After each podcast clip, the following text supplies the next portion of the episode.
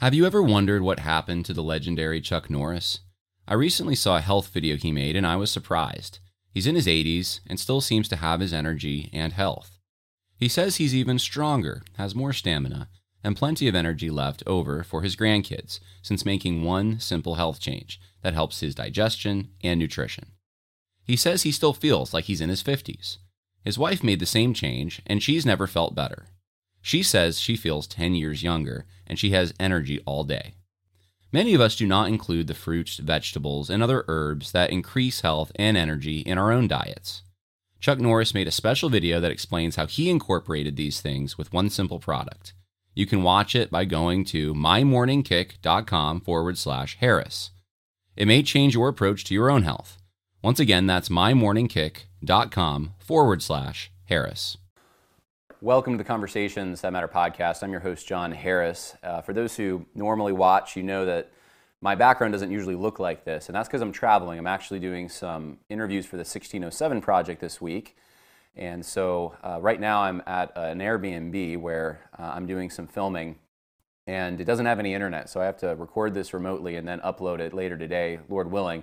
But I want to talk about a few things that have happened this week as I've been traveling that uh, I would normally probably dedicate an episode to, but because of time constraints while traveling, I'll try to just be short and summarize as much as I can. Uh, the three things are first, um, federalism and uh, secession nullifications, less government, decentralization, localism, that whole issue, because uh, there's a tweet that Marjorie Taylor Greene, a congresswoman from Georgia, put out there that stirred up a lot of controversy a few days ago. And uh, last night, Jesse Kelly, a talk show host that's conservative, sparked some more controversy uh, by supporting basically what Marjorie Taylor Greene was saying. And so um, her tweet says this We need a national divorce. We need to separate by red states and blue states and shrink the federal government. Everyone I talk to says this, from the sick and disgusting woke culture issues shoved down our throats to the Democrats' traitorous America last policies, we are done. So that's issue one. Issue two is going to be the Southern Baptist Convention. And people have asked me, what do you make of them kicking Rick Warren's church out of the convention at the executive committee level? And I will tell you what I think. I'll give you um, maybe a broader perspective on that as well. And then we're going to end the plane, land the plane on ACBC, the Association of uh, Biblical Counselors, uh, has issued a statement concerning the Christianity Today article against John MacArthur. And I think probably they didn't say this, but it, it has to do, I would think, with also Rachael Denhollander going after ACBC specifically by name and their method of biblical counseling because she thinks that uh, abuse is the result of that somehow, that they don't have the proper tools to handle abuse. So we're going to talk about all those things. Let's start with this whole national divorce issue, though what Marjorie Taylor Greene said is so American in my mind as far as we wouldn't have the United States unless there was a secession effort among the colonies. And the idea that um, local government is better, uh, during that time it was the committees of correspondence that formed somewhat of a shadow government, but it was a more legitimate government than the royal governor was. And that's in some of these states and legislatures. And that's part of the reason that the revolution or the American War for Independence had legitimacy. Today we call this sometimes the doctrine of the lesser magistrate. I'm not a big fan of that term, but uh, that's the Christian notion there. And you don't get this without some kind of a reformed uh, Protestantism. That has to be in the, in the ground before you can plant something like this. And so I've been interviewing some experts on American history over the last few days, and I've just become so convinced that, uh, and I was convinced before, I'm just more convinced now, that the fundamentally American thing is to value federalism, smaller government, less government, local government, self government. And that's what the founders were fighting for more than anything else, uh, on a political level, I should say uh, was the ability to govern themselves, to see to their own affairs, because they recognized that Parliament wasn't doing it. They were abrogating their responsibility, making war on the colonies, if you read the Declaration of Independence. And one of the problems today, the reason we don't see this, and the reason that Jesse Kelly was getting in hot water, even with people who are broadly against social justice on our side, is uh, of that issue, is because um, there is on the now political conservative side, didn't used to be as much, but now it is, and certainly on the left, this notion that America is fundamentally a proposition nation. And that proposition is that all men are created equal.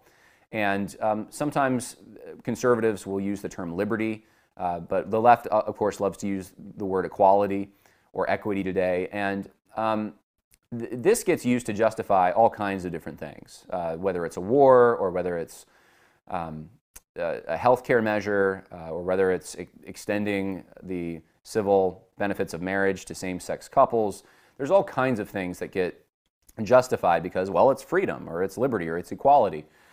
And that notion that that's what the United States is, is a foreign notion. It would have been foreign to our founders. Um, it's not that they weren't for liberty, they were, but they had a specific conception of what liberty was. It, it, it, today, let's uh, give a very practical example of this. In Auburn, Alabama, someone, if you ask someone what's liberty, they would have a very different answer than someone, let's say, in Portland, Oregon, wouldn't they? Would they not? Uh, even on something as basic as marriage, that they would have a very different notion of liberty or equality, either one. And so, how do you govern a country from a centralized location when uh, either Auburn, Alabama holds sway, their president gets in, their uh, Congress, Congress is composed of people that think like them, or conversely, sometimes it's Portland, Oregon, and it's their president, and it's people who think like them, and one exerts dominance over the other. How do you govern in a country like that? Uh, that's not enough glue to stick together to say, well, we're both about freedom, or both about equality, or something. Well, uh, but you have different notions of it, and that's part of the problem that we're seeing today. And the founders, when they seceded from Great Britain, they were very, very self conscious of the fact that they were British citizens who were denied their rights as Britishmen. As a body politic, they were denied what the government of Great Britain extended to their own citizens. They did not extend to those who they called their citizens and expected taxes from in the New World. And that's part of the problem that they had. That's, a, that's most of it.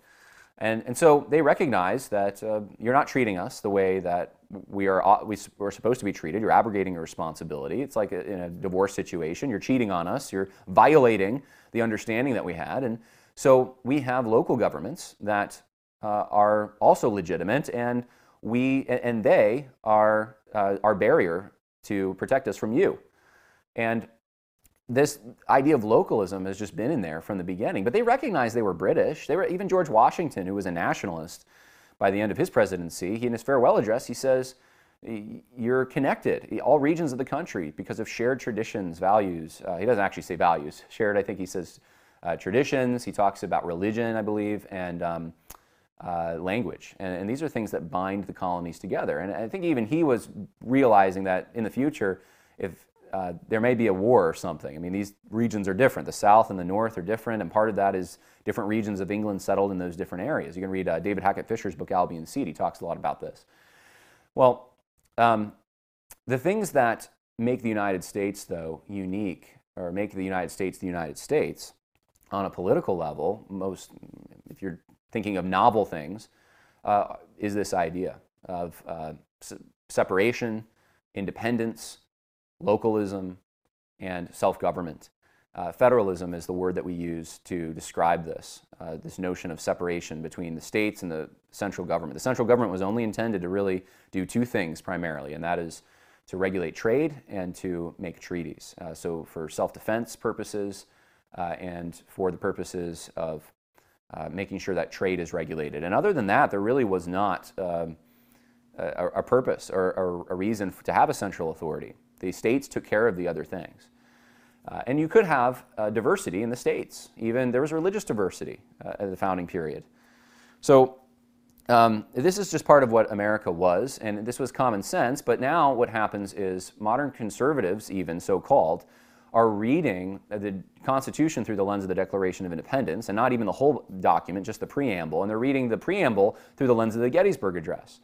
And that's where everything goes off the rails because the Gettysburg Address, Lincoln was not there, first of all, for the Declaration of Independence. And his interpretation of it, that uh, it's that the reason that our forefathers came together was to enshrine the proposition that all men are created equal, is just not the case. And it's not this egalitarian notion of equality. It's not a, a notion of um, changing all the social, uh, uh, social arrangements around. Uh, for Jefferson, if you read the document and the way that it was commonly understood, was that the, the independence was of the body politic against Great Britain because they had been denied the rights of Englishmen. And an inalienable right, for those who don't know, this is another thing that a lot of conservatives, even so called today, get wrong, and, and the left surely gets this wrong, is an inalienable right. And what that is, an inalienable right is a right that you are responsible to defend. You should not give it up. There's a responsibility attached to it. In Great Britain, it's still used that way. Today, in the United States, though, we think of it as, well, it's just what the government can't do to you. That's not true. It, that's not fully what it is. It's the responsibility that you have. And so um, Jefferson, when he said all men are created equal, he's talking about uh, what we would consider, uh, perhaps at, his time, what they would have considered to be natural rights, but it wasn't uh, so. It wasn't civil rights. Is the point? Um, you have a, a, situation at that time, even in that same document, he's complaining about things like uh, how the, the British have instigated. Uh, I think he even uses the word savages, but uh, Native Americans, Indians, to uh, go and make war on them. And uh, he, I mean, not a very egalitarian thing to say. He complains about um, all kinds of things. There, uh, one of the, the big issues between the colonists and uh, the British was the fact that the British were attempting to free slaves. In fact, New York was one of the main places. Slaves would go there and they gained sanction. Uh, and uh, when the commander there left, George Washington wrote a letter and was angry that the property was taken, their, their property. And, and so uh, th- this was an issue throughout the war, but Jefferson complains about this as well that uh, you can't do that. You can't take our slaves. And so, how do, how do you square that, right, with all men are created equal? And of course, the conservatives, neoconservatives today are like, well, it was this proposition that later on would flower and bloom into full grown uh, emancipation, but it just hadn't gone there yet. And they, they, they lived in this tension. Well, not, they didn't live in that tension as much as you think they did. They didn't live in the tension of women couldn't vote as much, as much as you think they did. It wasn't even a thought in their mind. Uh, they lived at a time when these were the social arrangements. And when they're talking about men being created equal, it's, you have to read it in the context of this is in the context of a political arrangement with Great Britain where they're not being treated equal and that there are certain things that they are required to defend because of the responsibilities they have, and, and, and as a body politic. Now it's turned into this individual notion of uh, autonomous rights of some kind, uh, civil rights, autonomous rights. That's not what the founders meant by it. And so um, more will be coming out when I uh, have the 1607 project, interviews all uploaded. I'll, I'll, probably put out some more material on this particular issue. But uh, it's embarrassing, to be quite frank, the ignorance that so many have on this subject. What Marjorie Taylor Greene tweeted out, there's, this is this is her encouraging this uh, this national divorce, but honestly, it's happening whether you encourage it or not. Jesse Kelly last night, talk show radio host, was getting a lot of flack from people, even on our side of the, in general, of the uh, social justice debate, because he was supporting this and he was making observations more than anything else. This is just happening. People are moving to red states where they feel more safe and they feel that they have a shared culture. And there, there's a million reasons for this. There's a million, like, culture is so complex. Uh, but there's secession movements already in the Pacific Northwest underway to divide states up. And th- this is happening whether you want it to or not. People are going to do what's in their best interest, and uh, they're starting to now, conservatives, come together and align with each other and form new companies, et cetera because they want to do business. They don't want to give money to Amazon anymore if they can avoid that. So um, I wanted to just say a few words on that and just say, look, there may be people who are well versed on theory, well versed on theology, but they're unfortunately, I don't know that they're well versed on history, and they're weighing in on these things, saying things that frankly just aren't true. They're just not true. It's not true that the United States is the first nation in the history of the world to be founded on an idea of equality or liberty um, other, in contrast to every other nation which is um, founded or uh, exists because of things like culture, religion, uh, even shared cuisine, uh, lineage. I mean, these are all the things that actually do confer identity. And what you think of when you think of France, or you think of Italy, or you think of uh, Angola, or you think of China, you think of all these things. but when you think of the United States, you think of equality. Well, that's not true. That's not even what people go and fight in our wars to defend. They're not going there because of some abstract notion of equality and extending democracy or something. They're going because they're fighting for the folks back home, because we were attacked, because uh, they want to protect their mothers and children and uh, all of that. Uh, their buddies in the foxhole. I mean, it's, that's why people fight. It's for these tangible things that they have experience with. It's not for some abstract notion in their head. But that's the theory that, unfortunately, even most neo or modern political conservatives seem to be under. It's a, it's a spell. Uh, and uh, hopefully, 1607 Project will dispel uh, that spell. So, um, I want to talk about that. I wanted to also talk about what's happening in the Southern Baptist Convention. Apparently, uh, according to Baptist Press, Chairman Marshall Blalock of the, um, the Task Force for Abuse reform implementation said that their ministry check website is going to cost as much as $2 million. Yeah, $2 million. If you wonder whether or not the vultures are swarming and with bated breath looking to liquidize assets of the Southern Baptist Convention to line their own pockets, I don't know that you have to look much further than this. $2 million for a website? Really? Uh, I, I can't think of any reason in the world why it would take that much money to build a website. But apparently that's what it takes. And um, the Southern Baptist Convention's executive committee met, and they there, there were two things that were significant in regards to this whole abuse issue, this Me Too issue, I should say. One is Mike Law, a lawyer, issued a statement that basically seeks to uphold the Baptist Faith and Message 2000 with a clear biblical teaching that pastors should only be biblically qualified men. So he presents this amendment. Uh, it was not taken up in the meeting. Uh, there's a subcommittee that will continue to discuss the motion and they'll make a recommendation in June to the general, uh, the convention when they meet the annual, during the annual meeting. Now, this is interesting, though. I don't think a lot of people realize that because at the same meeting, Rick Warren's church, Saddleback, was disfellowshipped because of having women pastors, which is in violation of the Baptist faith and message. Now, Rick Warren's church isn't the only church. There's a number of churches out there that have this issue. So there's a curiosity about this. How come they don't take up this amendment right away, but they have the guts to kick out Rick Warren's church? Rick Warren's church was an obvious thing. It was obvious. That's what uh, some people were saying. It's the end of the convention when you have a document that says you can't have women pastors, and then you have a church that does, and they're in friendly cooperation, and the resolutions committee can't seem to do anything about it. They can't even address it. You know, they have to defend the church, uh, and uh, you know, people are giving Rick Warren a standing ovation. Uh, I don't know if it was standing, but they, they clapped for him when he spoke and gave him more time than anyone else, it seemed. And uh, this is the problem. This is a huge, huge, huge, huge problem. And this is bigger than, in some ways, in Resolution 9 because this is about whether or not you can be in cooperation. It's kind of like what I just was talking about. It's not unrelated in some ways from whether or not you can be in a compact, a constitution, an arrangement with someone in another state who has violated that. If you're in a marriage and someone is violating the marriage marital vows over and over and over, cheating on you, right? Do you uh, should you stay in that arrangement? Well, if someone is on a uh, a national level, if you have a state that's uh, violating uh, or a political party that's violating uh, the Constitution, that's the document. That's a shared document that should serve as a kind of glue, a shared um, uh, it does and because we're a federal republic, that's not all that's in a nation. You have the flexibility of having actually even different nations joined together at, by this federal republic. But you have to have that, some kind of a baseline for having trust, building trust with one another. If you don't have trust, you don't have a market. You can't trade, you can't defend yourself, and that's what we see completely eroding is public trust. And it's not just on the national level; it's on the local level, and it's uh, in denominations. And so this is what's happening right now. Trust is being eroded.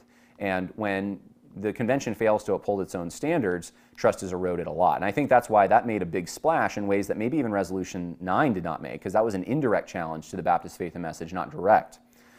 So, is this a positive thing? Well, yeah, I think so, but I will temper it with this. You have to also understand, I've been watching these people for a few years and the upper echelons of the SBC, and they seem to operate more according to politics than they do principle.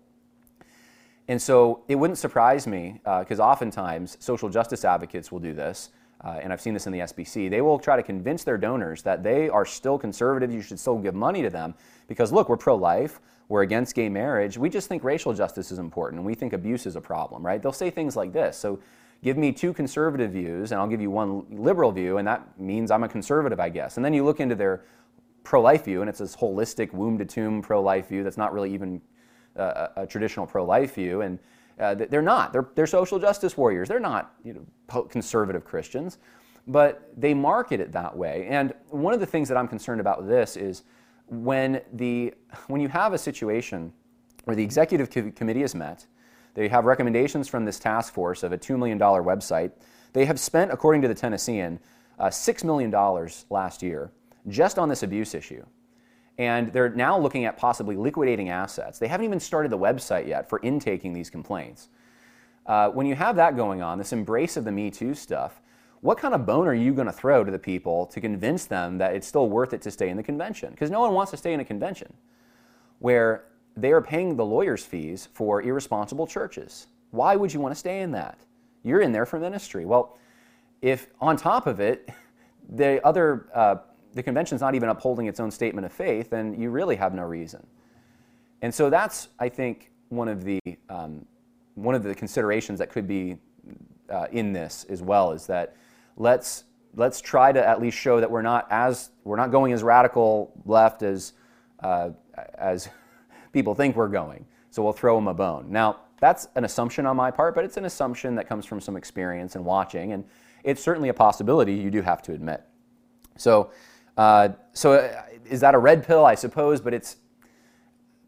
I would expect if we're going to see repentance, there's going to be retractions, admission first, retractions, and then a wholesale repentance. Not this pivot we keep seeing from like J.D. Greear and Al Mohler and others, where Will, uh, who did I see? Willy Rice the other day too, where positions that they used to hold, they're now contradicting, and they don't admit really where they contradicted, or if they do, it's it's just uh, uh we've changed our position slightly, or we've there's no repentance. There's no, and it's not wholesale. It's not, it, you have to see this in the context of a Biden administration that's aggressively pushing the needle left and people don't like it.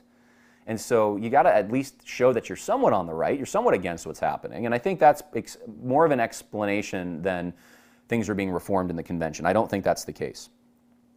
Well, uh, let's see, what else? Um, that's Southern Baptist stuff. I want to talk about this uh, Association of Biblical counselors, uh, ACBC, ACBC's organization.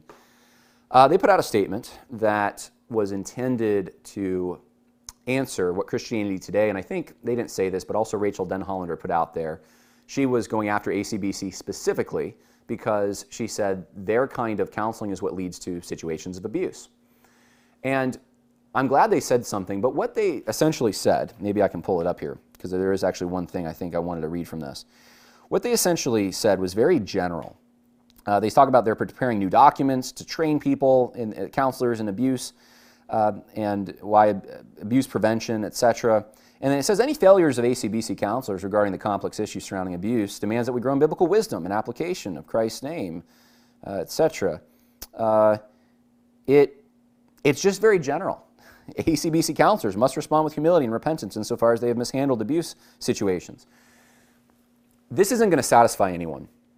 That's the problem with this. It's not going to satisfy anyone. It's, I'm glad they issued a statement, but here's the thing I'm so tired of seeing from conservative organizations. They're viciously attacked. Rachael Denhollander viciously attacks them, blames them for specific abuse situations. And then, instead of calling her out, taking her to task, demanding an apology, um, combating the me Too movement, uh, combating things like we need to operate by the preponderance of evidence instead of uh, the uh, beyond a reasonable doubt, uh, combating things like we should, should we just believe someone because they have a story, instead of just combating these things. Uh, things like someone's an abuser just because they exert power in a situation, so it's, it's not adultery, it's abuse. If someone's, let's say, you're a professor or your pastor, uh, even if it was uh, consensual, it's really not because they had a position of power over you. Instead of combating these things directly, in the face, and, and charging out there, which if they did that, we would support them. And I'm not saying this just about ACBC, I'm saying this about all sorts of conservative organizations. They seem to want to have a good faith discussion with people who hate them, with their enemies. And I would suggest to you the time for that is complete for the most part. That's when, when you're viciously attacked and falsely accused and slandered, you need to defend yourself You need to, and, and it's not because you're defending you. That's the thing that I think is hard for people to grasp. It's because you're defending the people who believe in what you're doing, who have contributed, who have used your biblical counseling, who um, go to churches where they use that biblical counseling. It's, it's all of them. It's, and, it, and it traces back to the sufficiency of the Word of God. If you're not willing to defend yourself when you're attacked, you, and you can't see that this attack is really on the sufficiency of Scripture, then I don't know that I can help you. And it's, it's, it's somewhat discouraging to see that. We need some aggression, aggression here, some biblical uh, righteous indignation. And that's what I'm seeing lacking from this. So um, I'm glad they issued a statement, but I just wanted to use this as an opportunity to say if anyone's hearing my voice and they're a conser- in a conservative organization or orthodox organization trying to hold on for dear life, go on the offense. Do not, please do not do this kind of thing where you just make a general statement and it, no one knows exactly where you line up. It's so vague and uh, it's just to offset criticism. No, make a very positive declaration and take to task the people who are trying to tear you down and what you're doing down. So, my two cents. God bless. More coming later. Uh, appreciate your prayers as I'm traveling. 1607project.com if you want to find out more about the project that I'm helping film for this particular week. God bless. Bye now.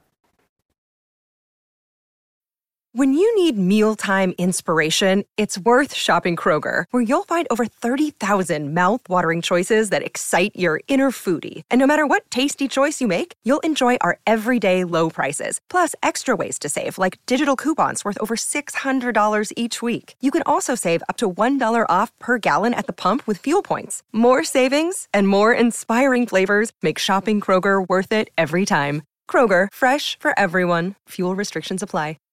Save big on brunch for mom, all in the Kroger app. Get half gallons of delicious Kroger milk for 129 each, then get flavorful Tyson natural boneless chicken breasts for 249 a pound, all with your card and a digital coupon.